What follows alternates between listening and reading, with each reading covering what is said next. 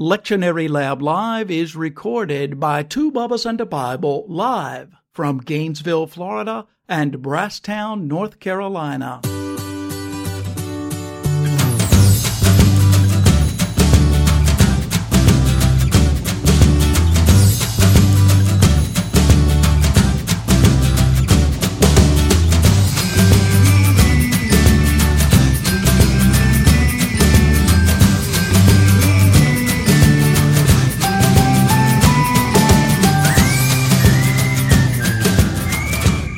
Welcome, everybody, to the Lectionary Lab Live. I'm John Fairless. I'm here with my Bubba, Delmer Chilton. Say hey, Bubba.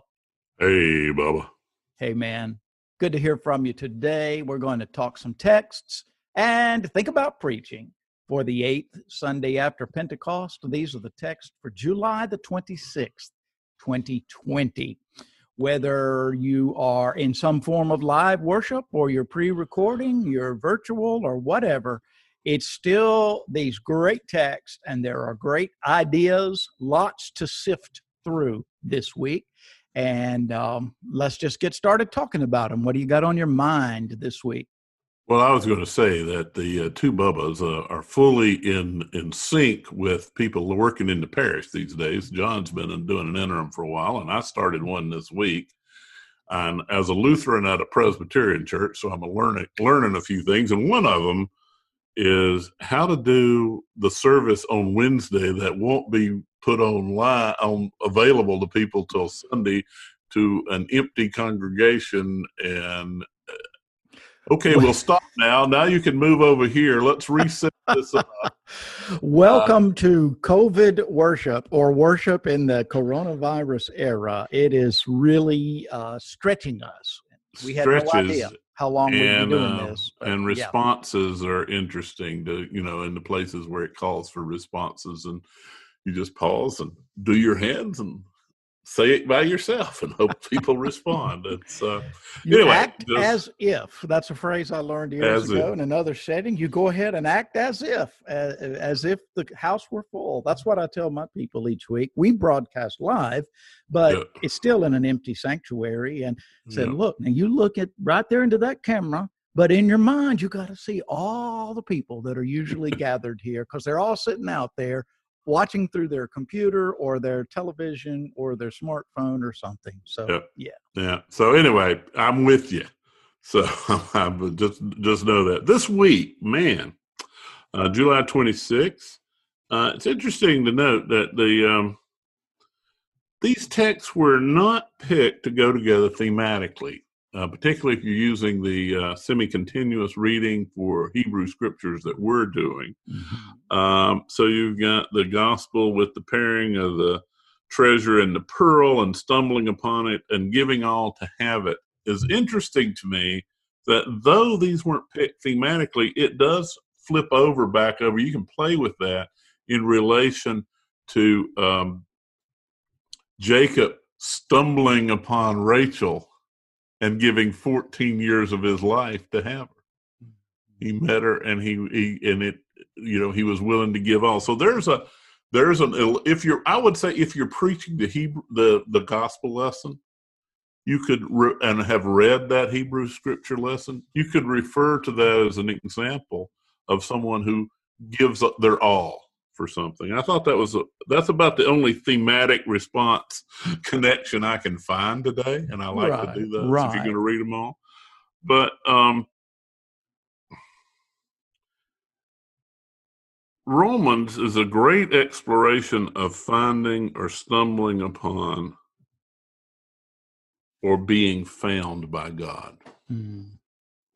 See that that, and we'll come back to that. But Romans has that whole called and predestined and all of that, and so you've got this whole thing of you're the pearl, in almost. Mm, yeah, we are the pearl of great price, and God has found us. So know? one could weave um, if not a complete tapestry, one could at least weave uh, a thread connecting yes, these what passages. it means to be found mm-hmm. and I, i'm not saying that's a i'm just saying as you read these if you want to read them all there is that connectivity that sometimes is important and with Romans, the question is how do we respond to our foundness? All how do we respond to our foundness, particularly in Romans? You know, it's one thing to sit and say, I've been called and predestined and nothing can separate me. And the question becomes then how do we respond to that? We did nothing to earn it, but how do we respond to it mm-hmm. and how do mm-hmm. we live it out?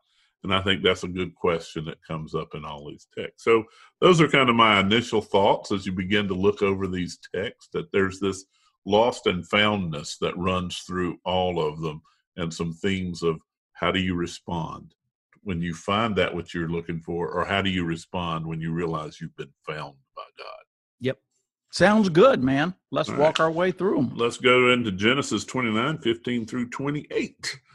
Uh, one commentator observed that this is a text that reminds us that to enter the Bible is to enter a strange world.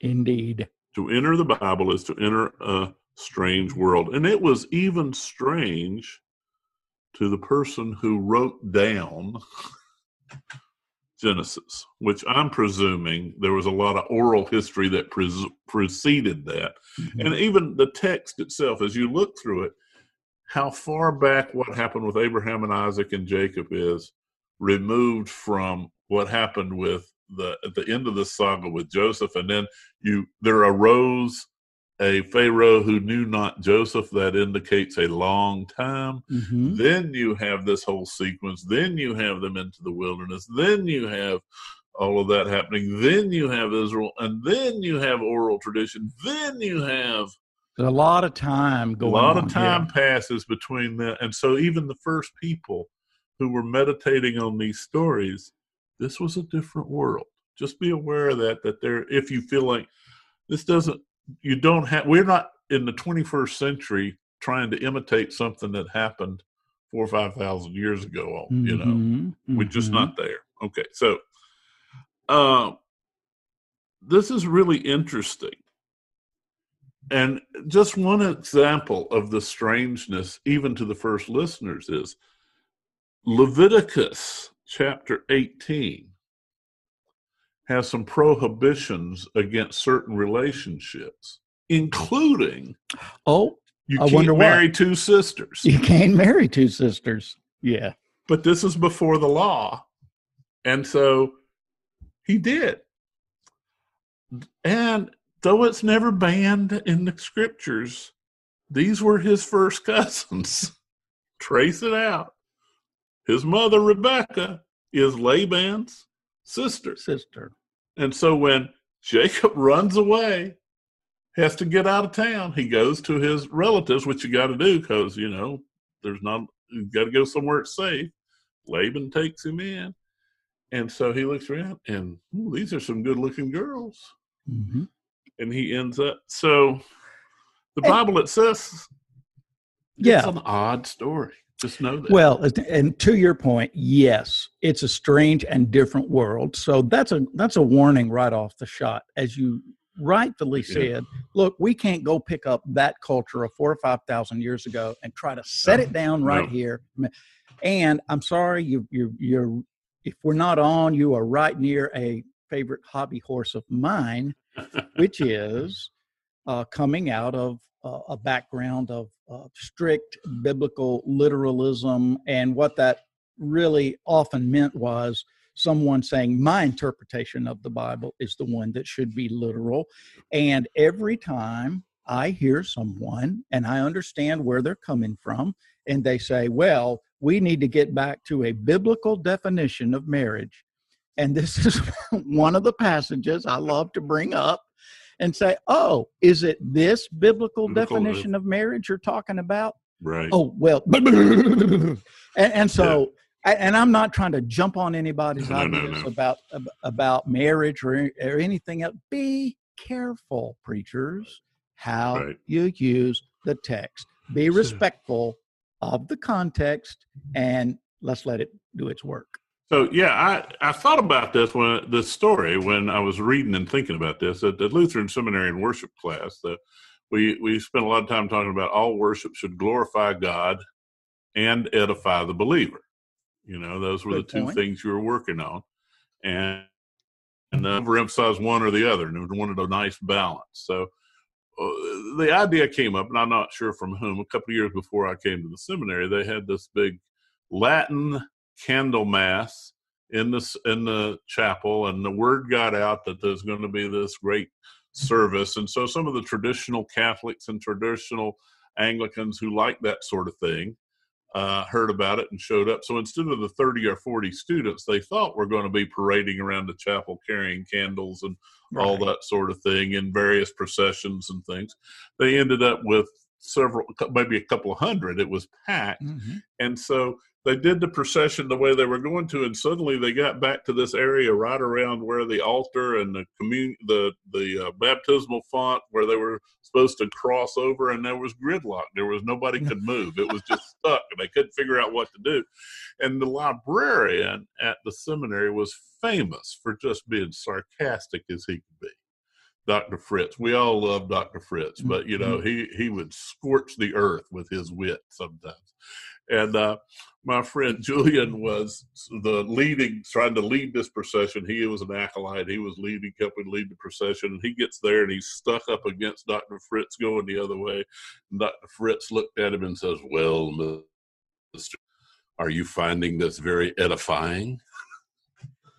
And that was one of those stories we would tell when somebody come up with this great idea for this splendiferous yeah. worship service. We would all imitate Dr. Fritz and says, "Yes, but do you find this very edifying?" and uh, when I read this text, the question is, where is the edification for the believer? Mm-hmm. It's hard to find. There's no Victorian moral in this story. There's no easy to point to thing to imitate a saint. You've got Jacob falling in love, and you know the one thing you can say is he devoted himself to forgetting the woman he loved. And Laban, this story of uh, of fooling him, and it's kind of like he gets his comeuppance. I've heard that a time or two. You know, it mm-hmm. couldn't have happened to a nicer guy, kind of thing. One thing to know is he did get Rachel after the first seven years. The week there is after the week of festivities. I'll let you have her, but you still have to work for seven years. The other yeah. thing is, just to be fair, is that he came there homeless and with nothing, and he ends up leaving there at a lot, two wives, lots of kids, and a lot of property. So you know, there's this this piece to pay pay attention to. One of the little questions on this text is Leah's eyes question of the translation. Nobody can quite figure out what they were saying about Leah's eyes. Um, some people say it means they were weak, they were tender, they were delicate. I had a professor at the Baptist Seminary in, in Wake Forest, North Carolina, who said she was cross-eyed. uh, others mm-hmm. say they were lovely, they were tender. Others say they were no sparkle. Nobody's quite sure what they were saying. Depends on whether you want to say Leah was not attractive and Rachel was, or they were differently attractive. It doesn't matter. Yeah. Um, so here's the, I think the main point for me as you follow this, if, if, you, if you're going to preach this text, it would be best if you've been preaching the whole cycle. Yes. And this is a story that continues the story of going from Abraham to the 12 tribes because between Leah and Rachel and a couple of concubines, that's the birth of the 12. That's the that's 12 right. tribes. In the next chapter, you find this one had this boys, and this one had these boys, and this one, and one of them had a girl. So there's 13 children, but there's 12 tribes, et cetera, et cetera. Mm-hmm. That's what this text drives forward for us in the story of Israel. Absolutely. And that's about and, what I got. Well, and you, and you lead into a good point I want to make because I am preaching this cycle, and couple of things that are foundational to this, and they help, especially on a week like this. We have said that each story does, in a way, stand on its own. You you can gain, and I've got some ideas about what about this story might be helpful to us, but they all tie together and and there's a larger arc here and on this particular sunday it's going to be helpful to lean on that larger arc of uh, what's going on uh, from story to story to story. And even beyond that, to lean on the purpose of the entire book of Genesis. Right. It is Genesis for a reason. It is about beginnings. It is about foundations. It is about um, a, a. we usually think it's about the creation of the world that that we get our uh, beginning story, Genesis, from that. But we're watching the creation of a family, of a dynasty, of the fulfillment of God's covenant that through one man and through this man's family, all families, all nations of the earth are going to be blessed. So you've got some real overarching issues uh, to lean on there. I want to situate this. This is now going to be the third of four stories that concern Jacob. And we have seen that underneath the book of Genesis, uh, one of the ways you can structure it is according to the, the Hebrew word, the toldot. The, uh, these are the generations. Genesis, even the creation said, These are the g- generations of the heavens and the earth. These are the generations of Noah. These are the generations of Abraham. And now we're seeing these are the, we're going to get to, these are the generations of Jacob, who's about to get his name changed to Israel. So we, and you helped us see this early on, there is something in the Jacob stories around the idea of struggle.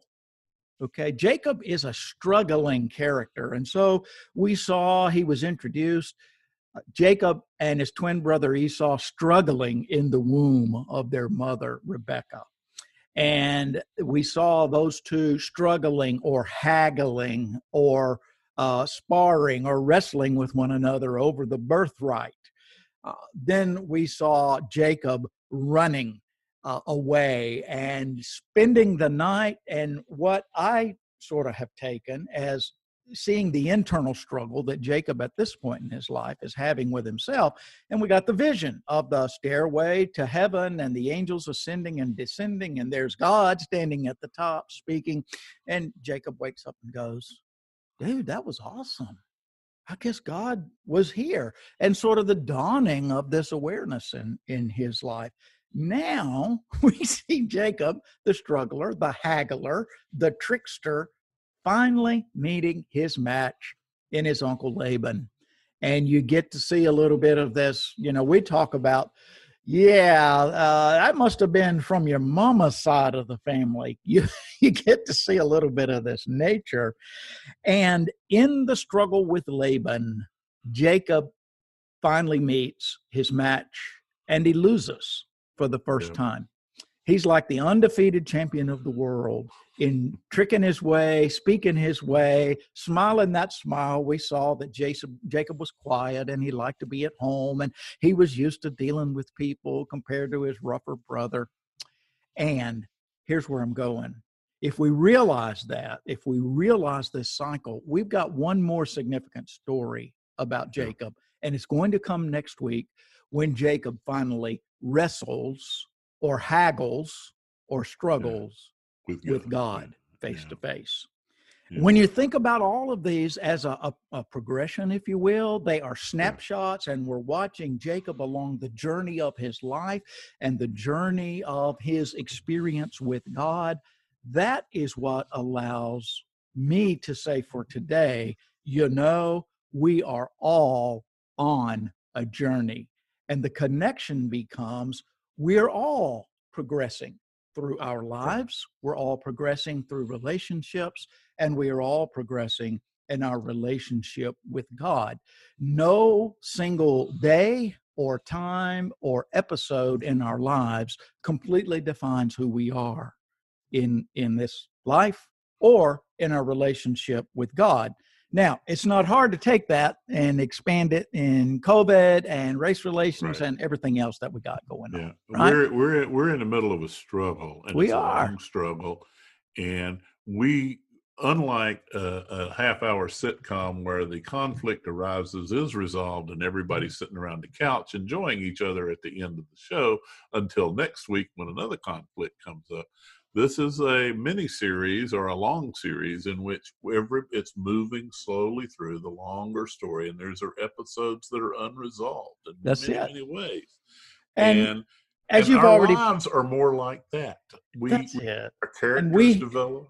We have to realize that. And as preachers, we have to realize it is not always possible to tie everything up in one Right. sermon with a nice, neat package Yeah. with a bow on top. And sometimes you have to leave that trajectory moving forward. So we are on a journey. A second idea that I'm toying around with is that we sometimes learn when we lose. Yeah. And so Jacob's winning streak comes to an end here, and I'll try not to lapse into too many sports metaphors, but um, Jacob has a hard experience. He is finally bested, which you could argue we all need because we all experience those times in life. The way I thought I would should handle this situation, boy, that didn't work out too well. And so, uh, you know, coach speak, fellows, there aren't Well- any losses. They're just lessons. How do we go on from here? Well, you know, I, I had uh, ran across a picture of my granddaddy from the early 50s in his overalls, old farmer with the white tan line and all of that. And I remembered something he would say to his, the boys. There were three grandsons and two granddaughters. And I know, I think he said it to the girls as much too, but I know he said it to us. You know, on the farm, there's a lot of ways to mess up, you know, particularly Mhm. if you're, you're, supposed to help with the with the farming and you can mess some things up and i did we did and daddy was was would get kind of upset with us and grandpa would stand there and after daddy walked off he'd say now son what did we learn from this hmm over and over now son what did we learn from this Yeah. and I we would talk about it and that that's something I took from my granddaddy and tried to use with my sons I think they remember it Yeah. they'd make a big mistake and instead of yelling I'd say okay Well, and if you- what did we learn from this Yeah. What did we learn? And if you follow the Jacob story, he Yeah. does learn. he learns from it. Okay, he learns to back off a little bit. He learns a little humility, and and Yeah. now he's still going to be cunning. And he, the end, he's still going to get the best of Uncle Laban. But that's not our point for today.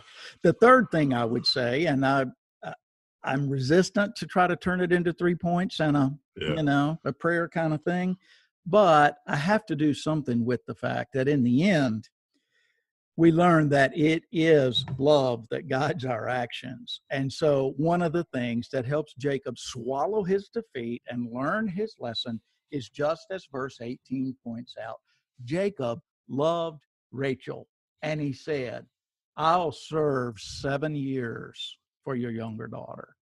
Yeah. And he does. He has to keep his word. Uh, he picks up the second wife along the way. And as you point out, he has to finish the week with Leah and then he gets Rachel, but he's still got to serve.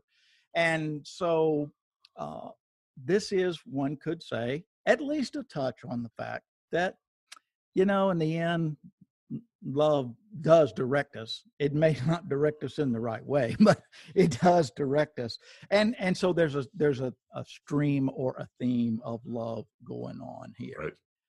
um so i would not i'm not going to push to tie it all up nice and neat No. I'm, not, I'm not arguing for an ending that says and just remember love conquers all and and send us out like that. Because there's there's still a lot of mess to go through here and jacob is not finished. He's not re- we're catching him. Every one of these episodes has been a sort of a turning point or at least a milepost a marker Uh, Jacob yeah, along the I think what we're one of the things we're saying is it's important not to preach this in isolation. Correct It's important to say where is this is a story about where Jacob is in his spiritual journey, and he's not there yet. He's had a Not couple of an, an intense experience. Mhm. But just like the text never mentions God, most of the time Jacob awareness of God's leading or presence. It's I think it's important. One of the important things with God not being mentioned in the text, he's there. Everybody's operating on that level, Mhm. but the larger picture is that God has been in the midst of it, even when they didn't know God was there, and we end up it. with the twelve tribes of Israel out of the sense, that's it and that Jacob is moving forward into becoming a patriarch. I want to move to the psalm, and I'll just briefly with the psalm. This entire psalm, 1, 105, 1 through 45, is a, a review of Jewish Israel and, and salvation history. You know, it, it goes through that. And um, it's that kind of psalm. And we pick up 1 through 11 because that brings those verses of 9 and 10, the God of Abraham, Isaac, and Jacob. And this psalm calls for two, theme is two things the faithfulness of God throughout. And that's the one of the things I want to pick up. In that even when Jacob is not acknowledging God, God is present.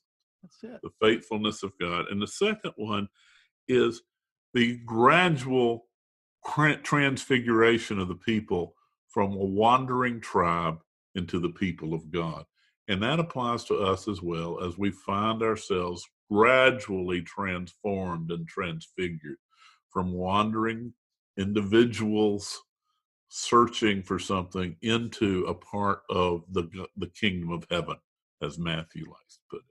That's it. So moving And from that's that, gonna- That's going to lead us. Are you doing Romans next? uh, well, I can do either one. Well, I was going to say. Let's do Matthew. Okay, we'll do Matthew, and I'll uh, I'll hold on to Romans. No, well, let's and- do and Romans, and you. It was you. Tell me what it was leading you to. Well, See how carefully scripted we do this. yeah, What that's God- it. We like I have no idea where he's going. I guess I'll ask Yeah. him.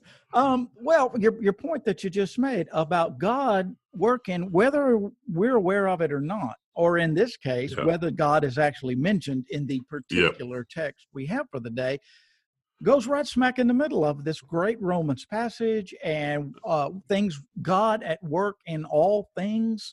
Uh, Yeah. For those who you know called according to God's purpose, I mean, God is doing all this stuff. We're not in control or charge, and we don't direct God. And I heard Yep. someone once time, a preacher one time, talk about our ability to bind God to God's promises. When we can pray and God has promised, we are binding God to act. And I'm going, I don't I that. You know, uh, uh, Jacob tried to wrestle with God. That didn't work out too good. tried to bind him. Tried to Limped the rest kind of of throw him for a three count. That didn't happen. So anyhow, Yeah.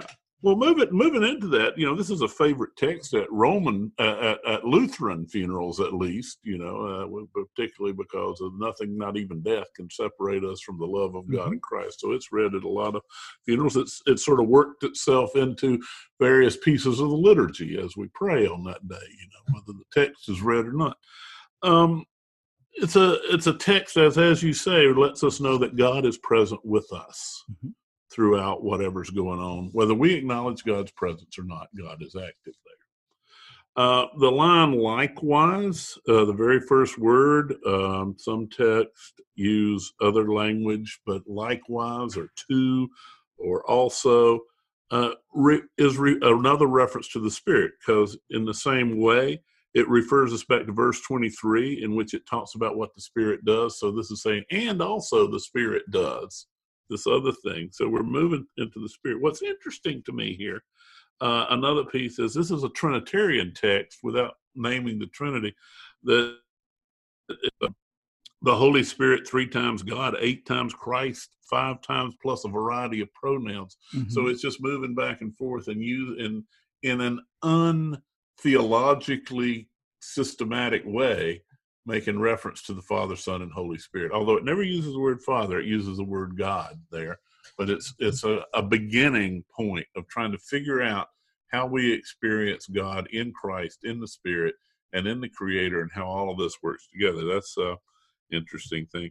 Uh, salvation is not sudden but ongoing. And this is very interesting because this is Paul, and Paul is usually the person we trace back to his Damascus Road and then sort of make this thing a, a big conversion event. But even Mhm. even in Paul's writing about how gradually God works and God's working, and sometimes we become aware of it suddenly, and sometimes we become aware of it gradually right. or were, were or in in sequence various places.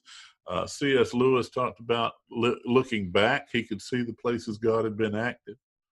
Where when he was going through that, he thought he was just operating on his own, hmm and then he can look back and see where God was present every turn. I think that you might want to look around, and I think it's "Surprised by Joy," his autobiography. He talks about that as a good Yeah. might be an illustration if you want to talk on this because this is really a text about trying to sort out what does it mean that God's got you. God's got you That's in His great way God's to put it. hands. And and it, it's not definitive, it's meditative to me. He keeps thinking of all these ways in which these other us hmm because God's got us.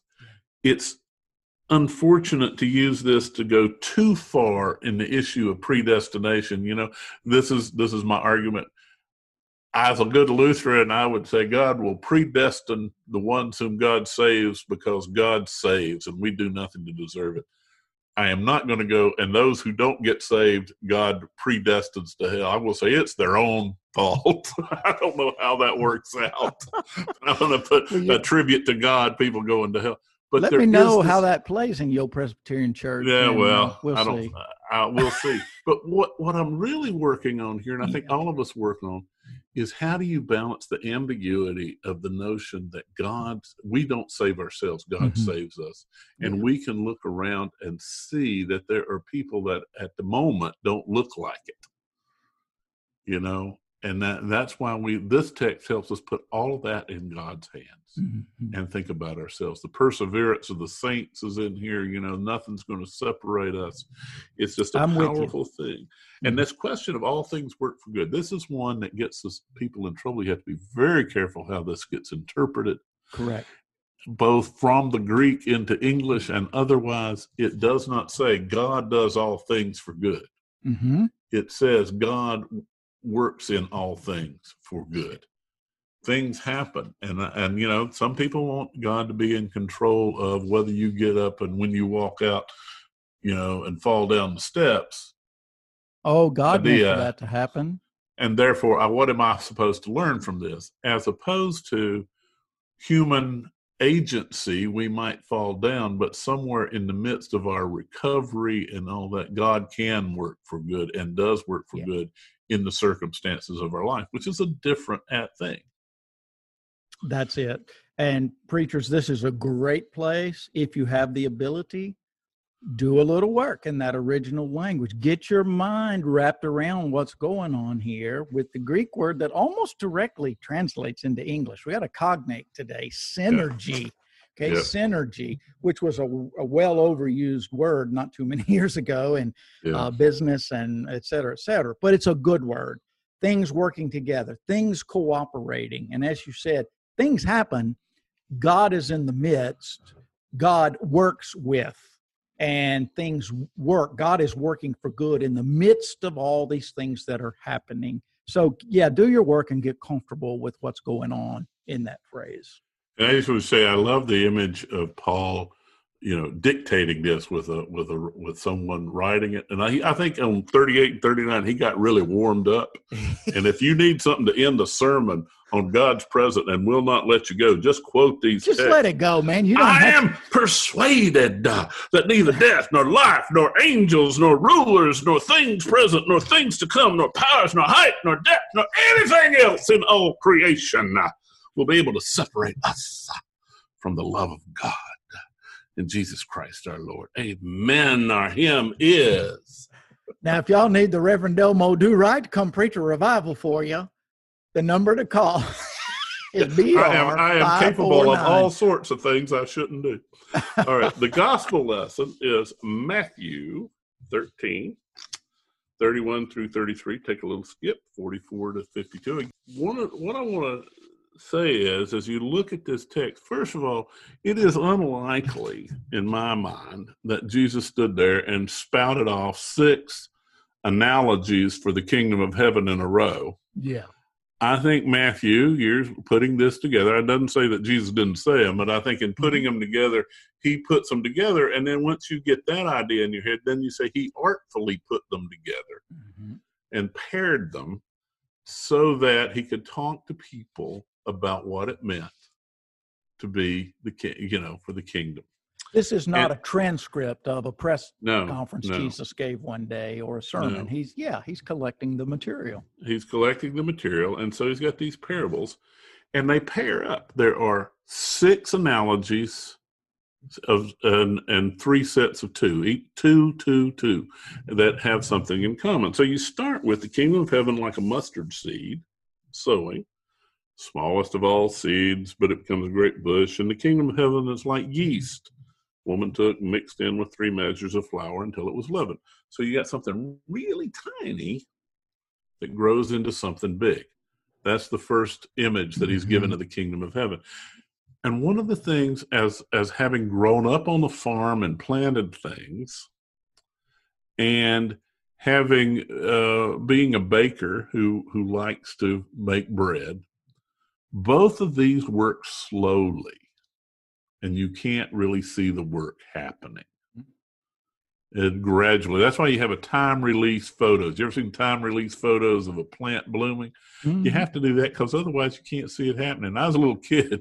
I remember ordering those seeds. You know, had these beautiful pictures. You know, and I was going to plant me some watermelon, and I went out beside the house and I planted my seed.